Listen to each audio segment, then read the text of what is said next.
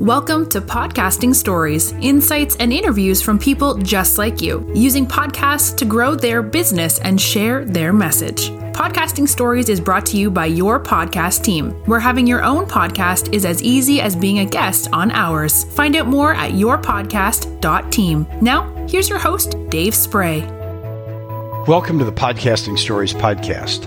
My name is David Spray, and today we're talking with Jeff Pawlow the president of Engineered Tax Services. Jeff was promoted to president just a month ago as a result of his firm, the Growth Partnership, merging with Engineered Tax Services. In this episode, we learn about the history of both firms and the potential synergies that led to the merger. Like many of our guests, Jeff is intrigued about the ways that a podcast could amplify the message of the combined firm. But he's also thinking about using the podcast is a way to showcase key strategic partnerships. If you've ever considered having your own podcast, this episode has a lot of great ideas on ways a podcast might be beneficial for you. Hi, Jeff. Welcome to the podcast. Dave, I'm really glad to be here. Thanks for the invite. Oh yeah, it's my it's my pleasure. So yeah, this podcast is for people who have a podcast already or who are considering having a podcast. And I believe you fall into that second category, right? You don't currently have a podcast, but you're considering launching one. Is that right? That's exactly right. We don't have one currently, but are really down the road in terms of thinking that we need one. Okay. Okay. That sounds great.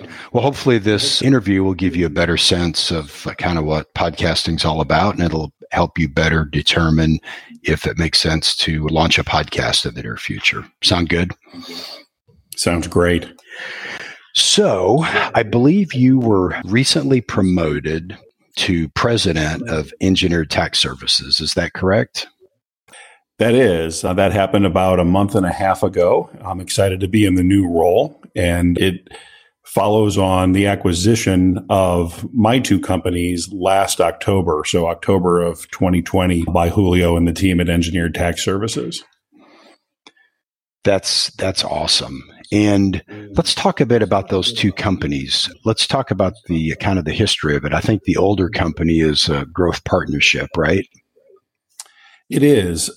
we had been together for 21 years prior to the acquisition, owned by myself and my partner, Charles Hyland, founded back in 1999.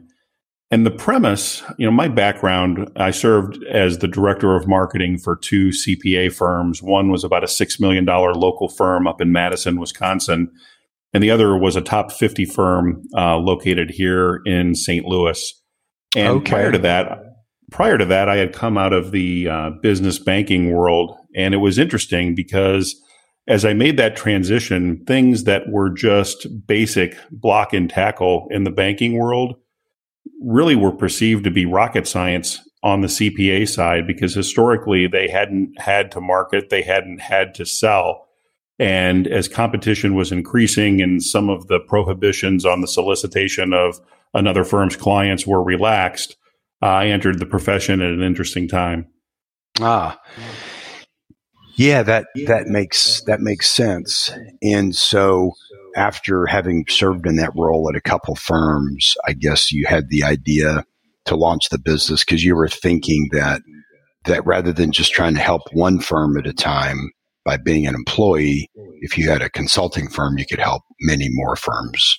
Is that right? Yeah, it really came down to infrastructure. My partner Charles came out of Arthur Andersen and he was in the contract finance and accounting division.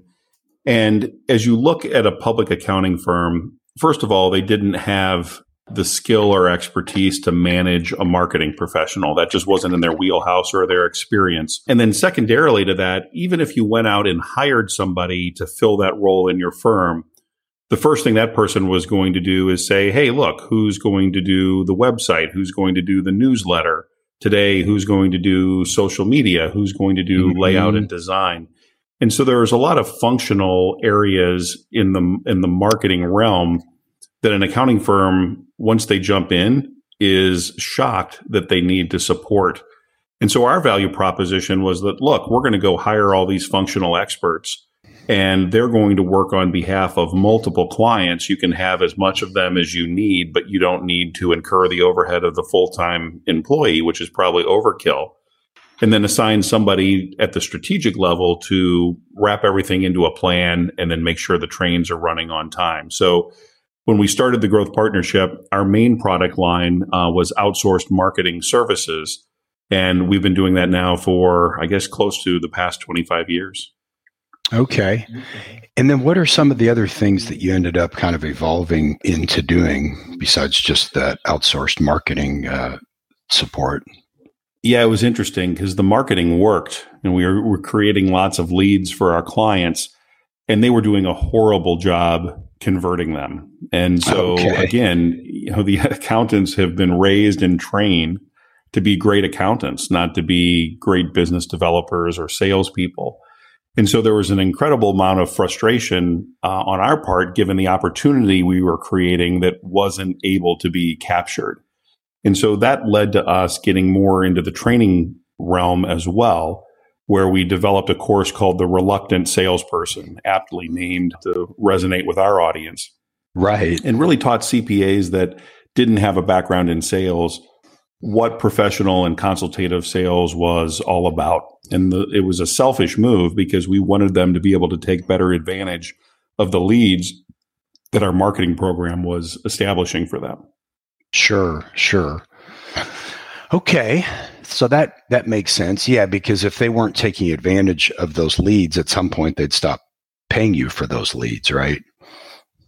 Yeah, and they don't pay us on a per lead basis, but certainly the ability to grow the firm was the intended value proposition. So getting them to connect those dots was a huge move for us. The training really was impactful.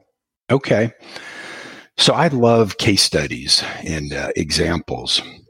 So I would like you to you maybe think of one of the those accounting firm clients and that you you feel like you guys really made a big difference on and and we don't have to talk about the you know the name of the firm but does uh, does a particular example come to mind that you could kind of just you know walk us through like what was the situation when you started and where was it you know after you were involved for a few years? Absolutely. And it really goes back to some of the work we're doing in the advisory space. We've got a multi-year program that we've uh, developed called the trusted advisor that is really positioned to help accountants deal with the number one strategic challenge they're facing uh, in their practice right now. And so, as a precursor to that case study, let me set the stage a little bit. You know, obviously, as you're working with your accountant, many times you think of them as the people that do your compliance. They file your annual taxes. Mm-hmm. If you're large enough, they perform your annual audit. These are annualized services that repeat require a high level of technical sophistication. And for a long, long time, that was our bread and butter. But the CPAs are uniquely positioned to kind of be the quarterback of a client's financial uh, realm. And so mm-hmm. the clients are turning to the accountants and saying, we want you to be more proactive. We want more ideas. We want you to be more advisory oriented. And one of the questions that we ask our clients as we're getting started with them is how bad does your firm sag? And they're all kind of taken aback by that because they have no idea what we're talking about. But SAG, okay. S-A-G, is an acronym for what we call the skill and availability gap. And it's the challenge that candidly all professional service providers face, but it's very acute in the accounting profession. On the skill gap, they went to school to be accountants and so, yeah, they went to business school and we told you you were going to be well rounded. But for our accounting majors, it was, you know, yeah, you got intro to marketing and intro to HR, but sure. it was 101, 102, intermediate, advanced. And then, hey, let's tack a fifth year on to give you even more technical expertise. Right. And I, I want to be careful here because I, I clearly technical expertise are table stakes. You know, mm-hmm. we assume that mm-hmm. our advisors, our professionals are technically excellent. But, you know, we kind of laugh if I'm giving a speech and you ask a room full of accountants, what are the four P's of marketing? You know, you can drive eye contact with you as a facilitator to almost zero because they don't want you to call on them right, at that point because right. they have no idea. And so when it comes to running their firms, for a long, long time, they just needed to be great accountants and everything took care of itself. But with the advent of new technology and more competition, Now they're being called on to be great entrepreneurs. And candidly, they just don't have that education set in their background. Mm-hmm. Now, that doesn't mm-hmm. mean there's not some people out there that have a knack for it and, you know, can be successful, but they weren't professionally trained in those areas. So there's a skill gap. And once we get them to realize that, we kind of hit them with the, but wait, there's more. Let's talk a little bit about the availability gap. And if you look at like the baseline accountant, and we publish a big annual benchmark called the Rosenberg Survey that dives deep into the data of over 500 accounting firms.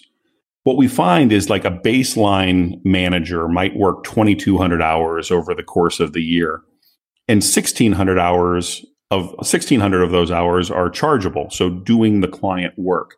Mm-hmm. You know, that's kind of working sure. in the business. But what's interesting about that, it only leaves about 600 hours to work on the business. And that's where developing a deeper relationship with your client, being more proactive and advisory oriented happens. So we've got 600 hours, best case scenario. Let's be real. We're going to cut that in half because you've got vacation, you've got a sick day, you've got non chargeable time that goes along with the billable hours. So maybe we're closer to 300 hours if we're honest with ourselves. And then if you divide that by, you know, 52 weeks in a year, you know, you got like between five and six hours a week to actually mm-hmm. make a mm-hmm. difference, to deliver mm-hmm. the services that your clients are demanding. And the cruel joke about that is if you don't do it this week, the chance that you're going to double up and do 10 hours next week right. is close to zero. And so that time is gone. It's lost forever. And so if we get back to the case study, we had a large firm that came to us that said, look, we want to be more advisory oriented.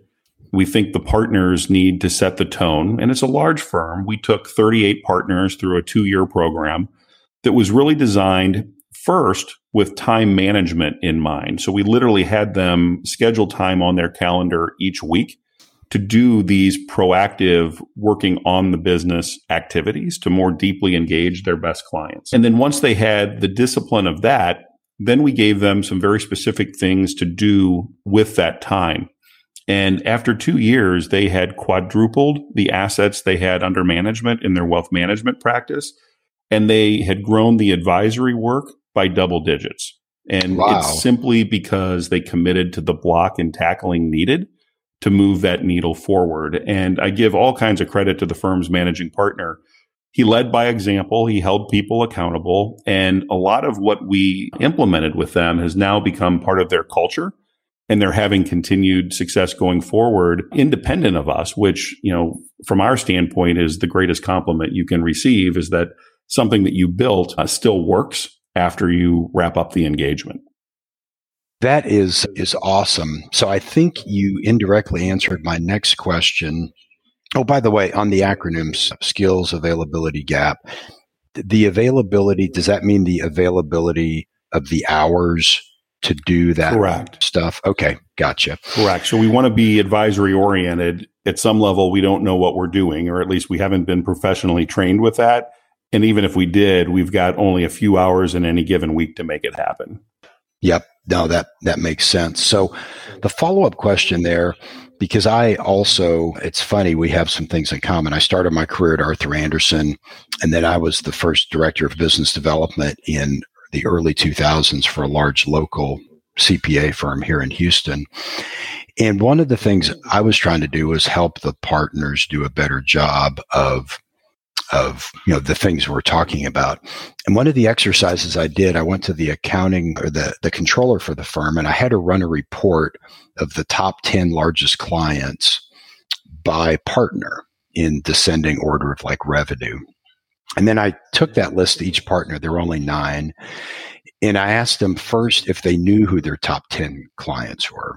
And I don't think any of them even knew who their top 10 clients were. And then the second question I had was how long has it been since you called up one of these clients, invited them to lunch, told them that the meter wouldn't be running, your treat, you just wanted to catch up with them. And the answer, like when you asked them about the four P's of marketing, the eye contact was lost then because on average, it was like 22 months since they had last just called up the client to have a, a lunch. So my first marketing suggestion to the firm was your top 10 clients, like just start by having lunch with them twice a year. You know, and it was amazing what a difference that made. And and it was an easy first step because they already knew these people. They already had relationship. It wasn't like going to a networking event where they had to pass out business cards. So has that kind of been your experience as well that the first place to start is with the current client portfolio? A hundred percent. These are people that you've already got a relationship with and you've got all of their information. And so we developed an interesting piece of software that we call Able. And it's a CRM, but it's a CRM that really helps the users get to what you just described. We have them focus on a handful of clients, handful of referral sources, handful of prospects because mm-hmm. you know the Pareto principles at play here. 20% of your clients drive 80% of your revenue those are the people that we need to be focused on, just like you did, you know, the top 10 clients in terms of billing by partner. That's a perfect way to approach that. And we are blown away and, and kind of bemused every time we finally get a CPA to commit to that type of activity, which, you know, isn't a huge bar to get over from a sales standpoint. Hey, mm-hmm. take your client to lunch on your nickel for two hours and, you know, ask them how things are going Right. They come back and they're they're blown away by how much opportunity for work has come out of that conversation. And we just kind of laugh. We're like, well, you know, what a concept. Talk to your clients and grow your practice. But they're so busy working in their business that again, they don't have time to work on their business unless you specifically help them block that off and point them in the right direction. And here's the thing it, it's only going to get worse. And we've all heard, you know, the saying that, you know, a butterfly flaps its wings in Beijing and it rains mm-hmm. in New mm-hmm. York City. There's something like that going on here where I think it's only going to get worse. And let me explain what I mean by that. You know, I'm going to jump over into the realm of politics right now. Okay. And if you look at how the congressional districts have been gerrymandered, mm-hmm. it's almost impossible to win a primary election without being ideologically pure. And this is on right, both sides right. of the aisle. You, yep, you have to yep. be dark red if you're a Republican. You've got to be dark blue if you're a Democrat. Yep, understood. And the result of that is that the people that we're sending to Congress aren't middle of the road people that can reach across the aisle and, and mm-hmm. find consensus. They're ideologues who want to get reelected or are going to continue to cater to their polarized bases. And when they get to Washington, nothing can get done. Mm-hmm. So as a result, major tax reform, major tax legislation, which used to be a generational thing, right? Maybe 12, 15, perhaps as long as 20 years when you saw a huge revision to the tax code, is now happening in some cases on a every two year congressional election yep. cycle, yep. right? We yep. just got done with Trump's plan. And here in the fourth quarter, we're going to get Biden's plan that's going to be a polar opposite. Right. Once that's passed, everyone's got to figure it out. There's a ripple effect. And if you're an accountant, those five hours that you had just probably became two Right. And, and, they cry all the time, we don't have the time to do this stuff. And, you know, I'm sympathetic, but when we do the math, they've got the time, they got to choose to do it. But increasingly, as a result of the pace at which the tax code is changing, they don't have the time.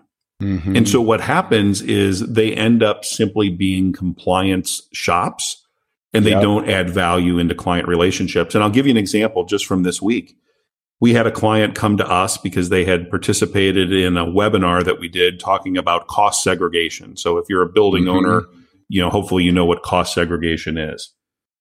Not only was this firm the owner of multiple buildings, many of which were factories, they were actually a pretty robust manufacturer based here in the US.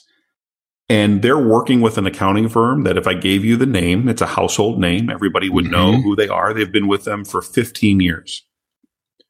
They've never explored cost segregation.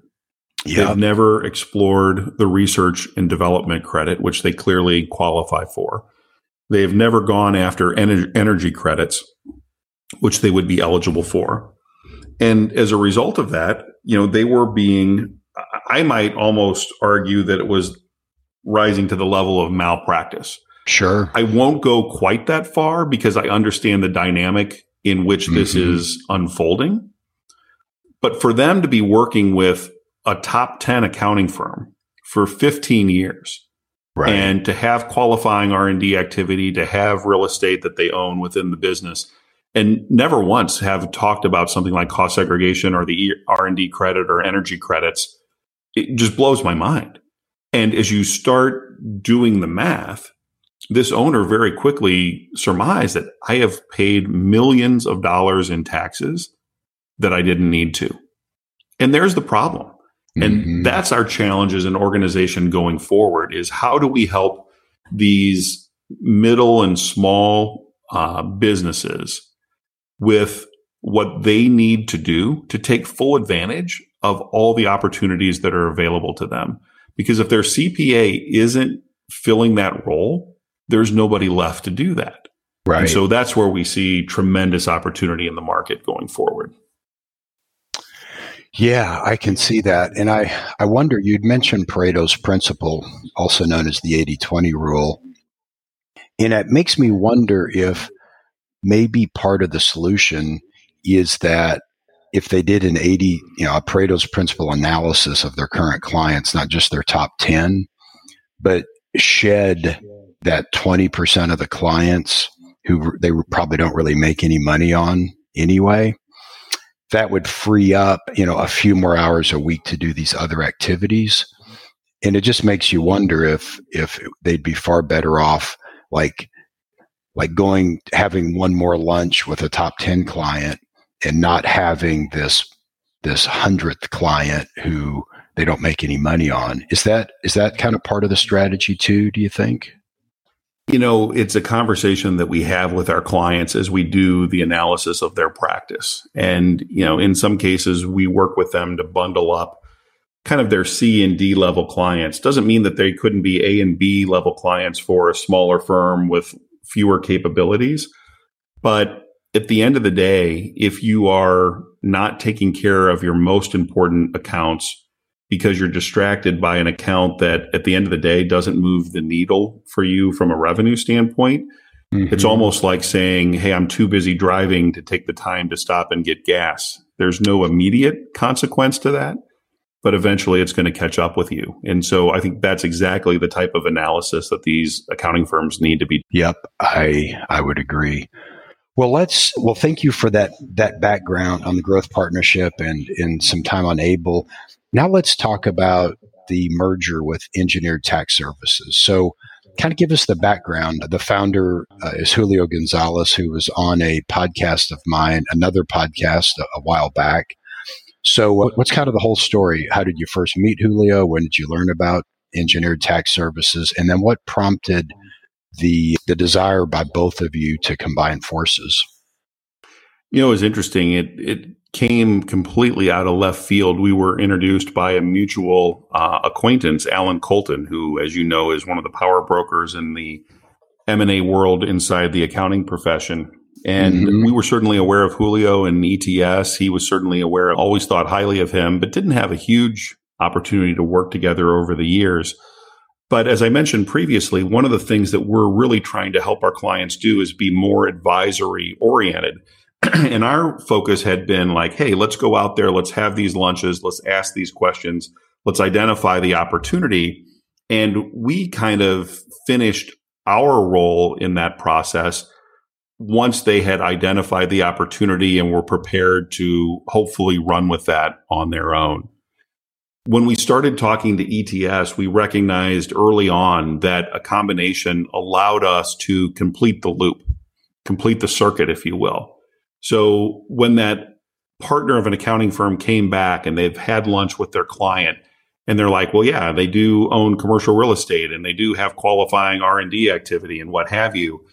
Now, as a result of the combination, we can simply pass the baton to one of our technical experts on the ETS side to help that accountant do what they need to do for that particular client. Because in many cases, the firm isn't going to have the expertise to take advantage of those credits themselves.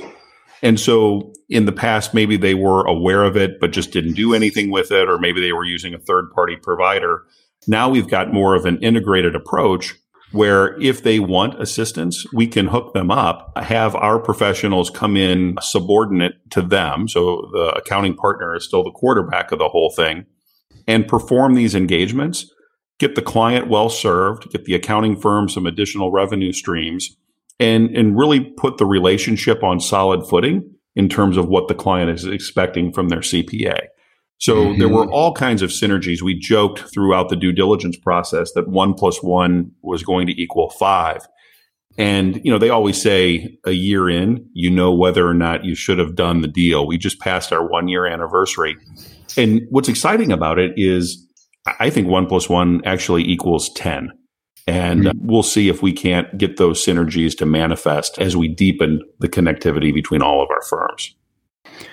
No, that that makes a lot of sense, and it it prompts a, an idea that I've had for a while. So, you know, so I I own several businesses. One of them is this podcasting business, but my original business is around a specialized part of the tax code, the the IC-DISC, and I would see the same thing that, you know, a top 10 CPA firm whose website says they do IC-DISC never brought it up.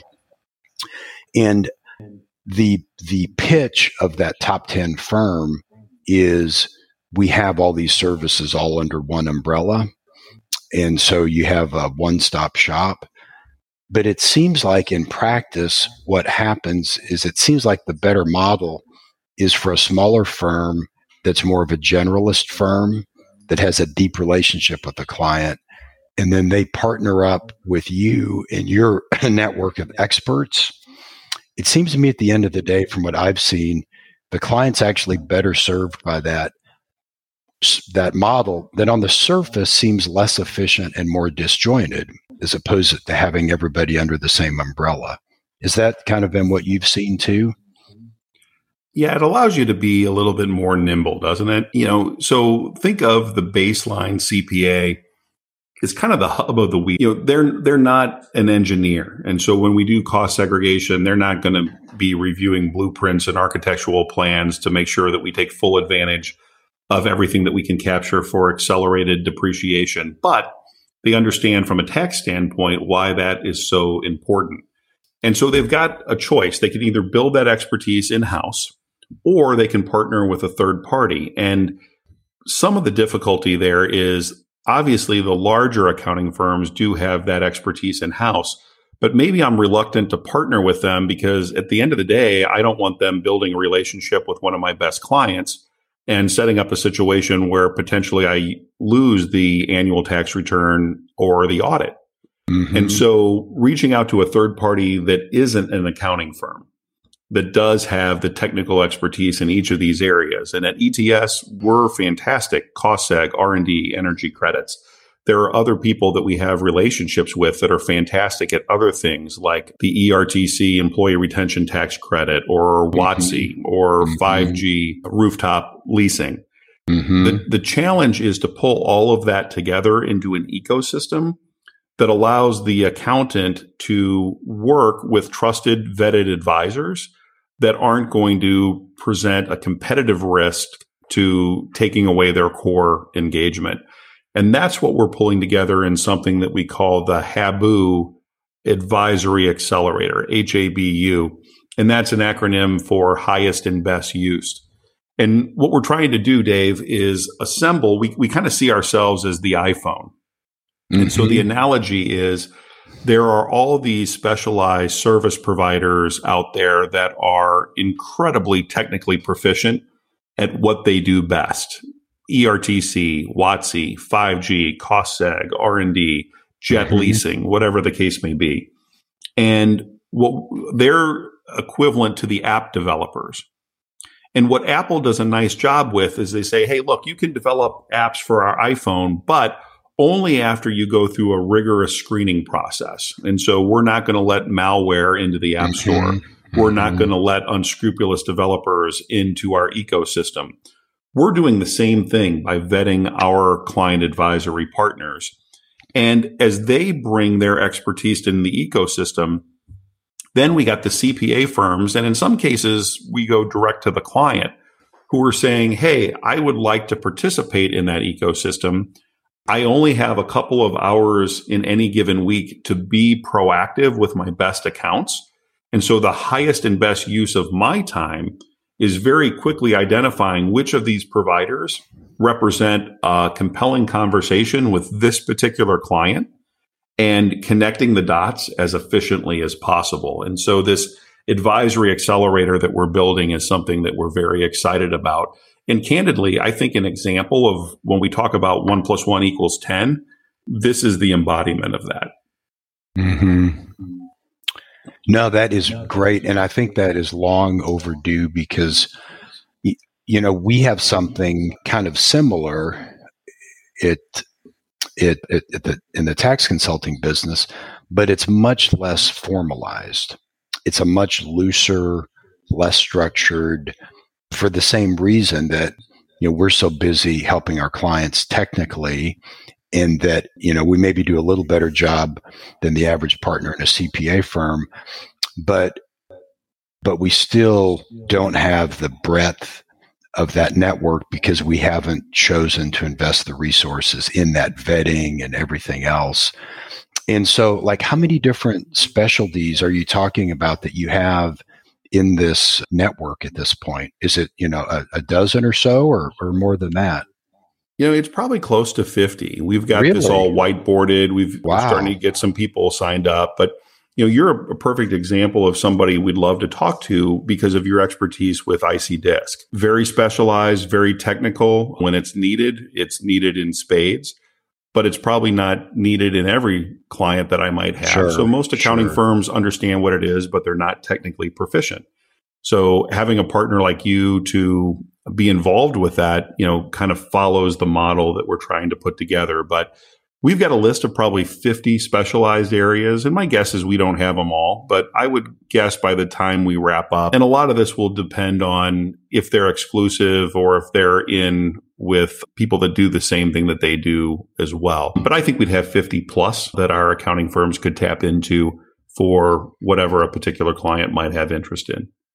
Oh, that's that's great. And if where you in the evolution of that? Have you kind of formally launched this, or are you still kind of in a more informal phase? We've had a soft launch where okay. we're introducing through our advisory series every three weeks one of our new members. And so every three weeks, our accounting firms get invited to an hour of CPE where they get introduced to something that most likely their firm doesn't do, but their clients may need. We've had a lot of success with that. All of that is building up toward a formal launch that we're targeting for May of 2022 when okay. we want to hold the first Habu conference. And, and the goal there is to really kind of connect the dots, bring the practitioners into a space with the specialized service providers and structure the event in the way where hopefully there's a catalytic activity as those relationships are built and the trust is developed between, you know, the equivalent of app developers and end users again, we're the iPhone. Let's bring them together onto a right. platform and you know connect the dots. Well, that is really exciting. And so if you're on this every three week cadence, well, I don't want to get it, get ahead of myself. So I'll, I'll, I'll come back to that. So, so thank you for that background and thanks for describing why the merger made so much sense on paper and why it's worked out so well in practice. So let's take this opportunity to kind of switch gears. So, when you think about a podcast, what what why are some of the reasons that you're interested in it? Like, what what are you hoping to accomplish from from having a podcast? You know, I, I think the biggest thing that appeals to me is how nimble uh, the format is, and let me explain what I mean by that. We've got different constituents that we want to support. We've got our client advisory partners, we've got our accounting firm partners and manage, and we've got ourselves as an organization. How does a podcast help accelerate results for those three populations? For our client advisory partners, it's a fantastic way to highlight them and let them showcase what they bring to the table in in interview format. You know, very similar to what we're doing here today. Okay. It's not a sales pitch. It's not high pressure. If I'm the consumer, I'm listening to it on demand, um, in my car, on my headphones while I run, you know, whatever the case mm-hmm. may be, it being nimble from that standpoint. The other thing is it's one stop shopping. So as we start to compile these episodes, if I'm an accounting firm and I understand that I've got clients that are expecting me to punch above my weight class when it terms comes to the services that I'm delivering, I can turn to the podcast and then say, okay, here are the things that I think this particular client might be interested in. Let me first educate myself by listening. And then mm-hmm. if I think mm-hmm. it's something that applies, let me flip this over to my client and have them listen to it because mm. they will be mm. pre-sold in advance of the conversation that I have with them. And oh, so what I really like about a podcast is I think it's a rifle as opposed to a shotgun. Mm-hmm. If I take mm-hmm. out an ad, if I write an article, if I'm on TV or on the radio, that nest that nest is uh, cast very very wide, and you know hopefully we capture something in that. With a podcast, I'm only listening if I'm really interested. But if you're really interested, then you and I probably ought to be having a conversation. And so I like the ability to target very precisely based on who the topic resonates with. Mm-hmm. I think that's a, a great description. And you make me think of something else. I forget who wrote the book, A Thousand Raving Fans. Maybe it was Simon Sinek. And he was talking about the idea that you don't need a million social media followers. You don't need a email list with a million people. All you really need to mm-hmm. succeed at just about anything is a thousand raving fans, a thousand really loyal people. And we find kind of the same thing with podcast listenership that if you have a very targeted podcast, you shouldn't expect to have millions of downloads. And the value is not so much how many downloads you get as much as it is like just think of an extreme example. Let's say you have a uh, uh, an expert that comes on in in a particular specialty. let's say they come on, you have a great interview, they really appreciate you showcasing it. And let's say they send that episode to their whole database. And so now their database learns more about Habu, a little more about ETS. And then let's just say that just one of the CPA clients of yours listens to that episode and refer and has their you know client listen to that episode and then that that ends up being a successful engagement for that guest on the podcast.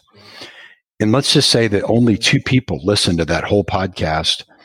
Wouldn't your your client advisory partner find that to have been a successful venture 100%. Again, that rifle approach. We work with an external telemarketing firm in our marketing department. And I just had a conversation with them earlier this week where I said, look, I would actually like to reduce the number of leads that you're sending to us and have what you're sending over be higher quality. So I'd rather follow mm-hmm. up on 10 really qualified leads, people that are ready to have a conversation with us right now, than have you give us 100 leads where only 10 of them are ready to, you know, have the, the conversation because then I'm spending my time on 90 leads that just aren't ready to buy. Mm-hmm. And so I agree with that. I, I think we're coming into this with the supposition less is more. If we had a couple hundred followers over time, but they were loyal listeners, active participants, and you know, actively disseminating the podcast to people who are interesting, that to us would be an incredible success. I don't need to have 80,000 subscribers. You know, I'm not in it to win a game in terms of the number of likes.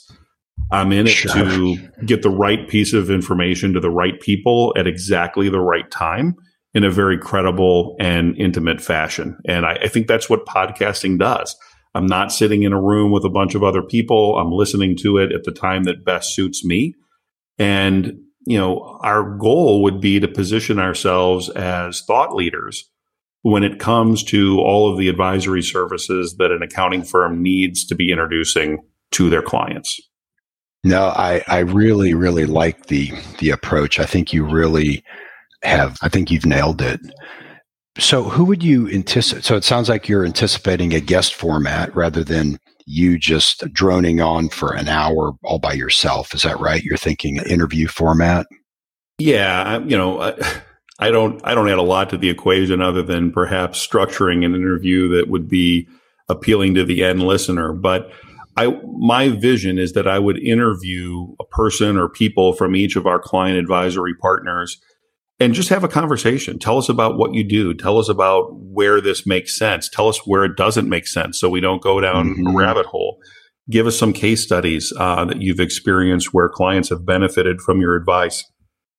And then the other thing I'd like to do periodically is pull in some of our accounting firms that have worked with our partners and okay. have them share the success that they had, not only the financial impact that it has had on the firm, because obviously this represents a revenue stream for them, but more importantly, the feedback they're getting from their clients in terms of the value they've driven into that relationship as a result of the introduction to one of our client advisory partners. And I think as we create that, then you create a little bit of a viral loop where, hey, here's the success that is happening if I tap into this ecosystem, here's all the information I need about the individual pieces of that ecosystem. To me, that just feeds back on itself and hopefully creates something that our listeners would look forward to hearing. I think we're targeting every other week from, from a scheduling standpoint. Okay. Well, that, that sounds, that sounds like a great idea. And I can tell you, when I interview a guest for a podcast, and this is maybe something for you to consider if you if you move forward with this, is I want to showcase my guest so well and and and help them tell their story in such a great way that my goal is 5 years from now if if I run into the guest at some meeting and he says to me, "Do you know what my number one used marketing piece is?" it's the link to the podcast we did five years ago because nothing really encapsulates what we do. And we just use that after every, you know, with every prospect. We say, Hey, if you want to learn more about us, we were a guest on this, this podcast and they sent him the link. And, and that, so just so you know, that's like my metric when I start every podcast interview.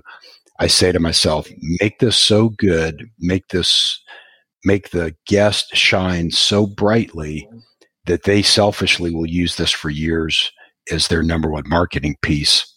And of course, that gives me some trickle down effect, right? Because that that every time they forward that, they're they're learning about about me and you know our podcasting business, or they're learning about the IC-DISC, or they're learning about something else. So just something to to consider as like a metric. What, what do you think about that? Does that seem to kind of fit with what you're thinking? I think that's spot on. You know, if, if, the content that we're able to pull together has value, it will find an audience. Our goal, and again, I don't want it to be sales oriented. I don't want mm-hmm. it to mm-hmm. be schlocky. I want it to be mm-hmm. here's an opportunity to hear from somebody who is a technical expert in an area that I don't have personal expertise in, but my clients may benefit from and mm-hmm. educate myself on what that is and where it applies. And then I, I think, I think trust is actually beginning to take root by listening to the podcast. You're getting a sense mm-hmm. of who the practitioner mm-hmm. is. You're getting a sense of their style. You're trying to determine is this somebody that I would be comfortable working with? And the organic nature of this is something that I like. I can envision some interviews are going to be 30 to 35 minutes, and I could see some going over an hour. And mm-hmm. I, I, think the, and, and, maybe you've experienced this, but I, I just think when you're rolling, you let it roll. And when you're done, you're done. And the listeners, if you've got a good sense for how to calibrate that, will go along for the ride. No, I think you're, I think you are exactly right. And yeah, you're, you're, you're exactly right. And I tell people one of the benefits of having a podcast is it's like having your own radio show with but with no limitations. You don't have to take commercial breaks. You don't have to fit it in a certain time block. You can talk uh, as long or as short as you you like, and that's one of the things I really enjoy. Is if an interview is really going well, we just you know kind of keep going. So speaking of that, is you know, boy, I can't believe how the time has flown. What other than kind of the strategy you have that you've talked about and, and who your guests would be, are there any other benefits you can you know, imagine to having a podcast or anything that, that comes to mind that, that you might want to just talk about as far as you know pick my brain on something or or just share what some of the things you see as a benefit? Yeah i just think the on demand and the portability are huge. Mm-hmm. again getting the right piece of content to the right person at the right time and we don't know what the right time is so you know having it there on demand is huge. I think people who are experts in their field will, I think that will come through in the podcast. So it allows them to position themselves as an authority or a thought leader. Certainly, we're hoping to attract leads and, and reach new audiences efficiently. You know, so there, I just think there's a lot of benefits that we hope to achieve from the strategy.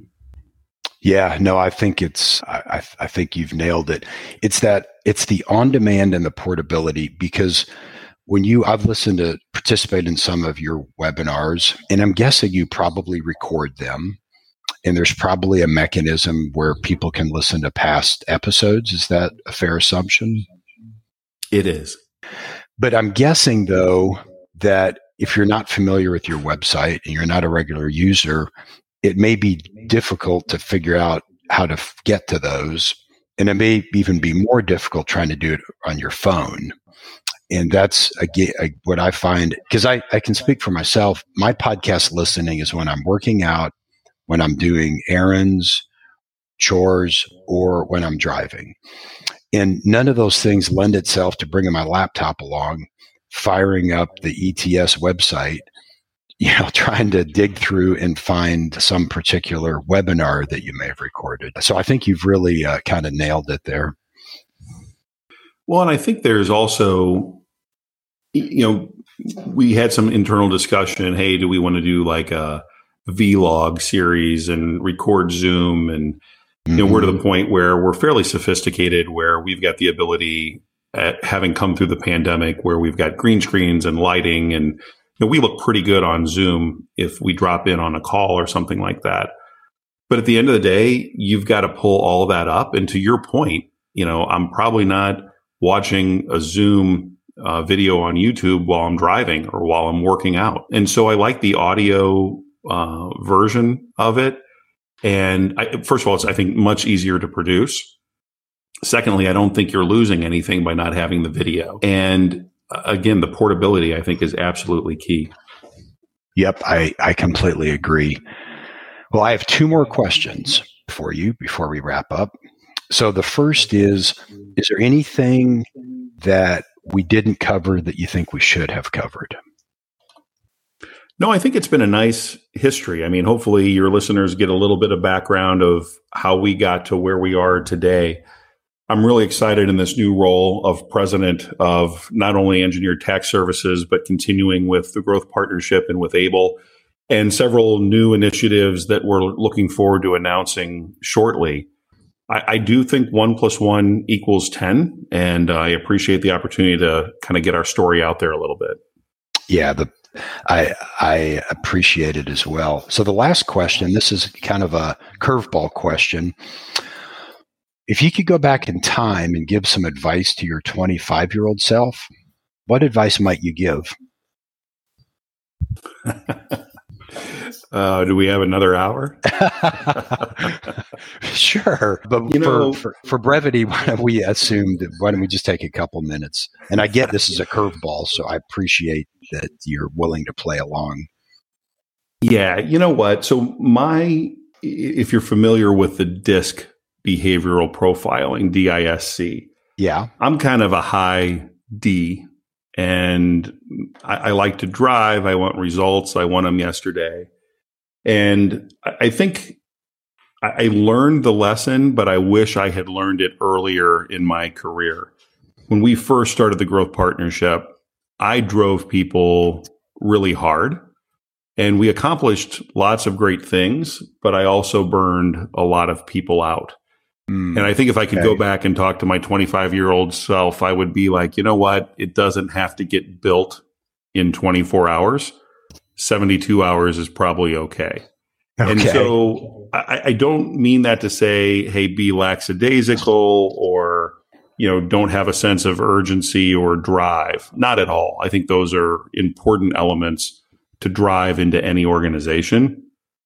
But sometimes the ideas can far outstrip the execution. Mm-hmm. And what I've mm-hmm. learned on the other side, and, and I try to carry this with me, uh, especially in my new role, is that fast is not always best. Doesn't mean we shouldn't act with a sense of urgency, but we want to dot the I's, we want to cross the T's and we want to make sure we're very, very credible when we go to market. And a good example that I have of that, we just brought on a new high level salesperson, Jerry Winkle, somebody that I knew uh, personally and professionally prior to recruiting him into ETS. And over the last four months, he has built an incredible strategic partnership in the jet aviation sector. Oh, really? Uh, we're working with people that have had some kind of liquidity event, perhaps reduce the amount of tax liability that they have by purchasing a jet and placing it into service. And there's all kinds of nuance that goes into this from a legal structure standpoint and who can take advantage of it and who can't. But I know that we would have loved to have that product in the marketplace 60 days ago. And I know that if we had pushed for that uh, release date that we would be stumbling all over ourselves right now. And so we took a little bit longer. We probably took twice the amount of time that we thought it was going to take. And we just rolled it out to our, our sales professionals last week. But I'm happy to report we've got a program that's ready to go to market. We've got the SOP defined. We've got the collateral in place. We've got the messaging fine tuned. And as a result of that, I think we're going to achieve results that are greater and faster than if we had actually moved faster at the outset. And so we live in a high pace environment. I'm always trying to calibrate myself. What's the sweet spot where, yes, we have a sense of urgency, but we don't get too far out in front of our skis? I love that answer.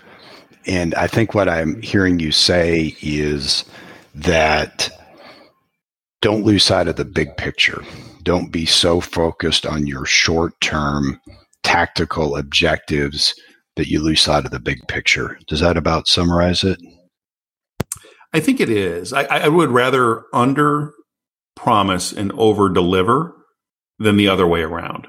And when you move too fast, I, I, think the perfect analogy is you get too far out in front of your skis Mm-hmm. And then you're just hanging on for dear life and eventually you're going to wipe out and it's not going to be pretty. You know, making sure do small well, but do lots of small things. And mm-hmm. if we can have that ongoing cadence of just impeccable execution, that's going to serve us well over the long haul. Well, I think that is a great message to uh, wrap up this podcast with. So, Jeff, I really have enjoyed our time together today. And I really appreciate you taking time out of your day to, to spend an hour with me and, uh, and let me pick your brain on some things.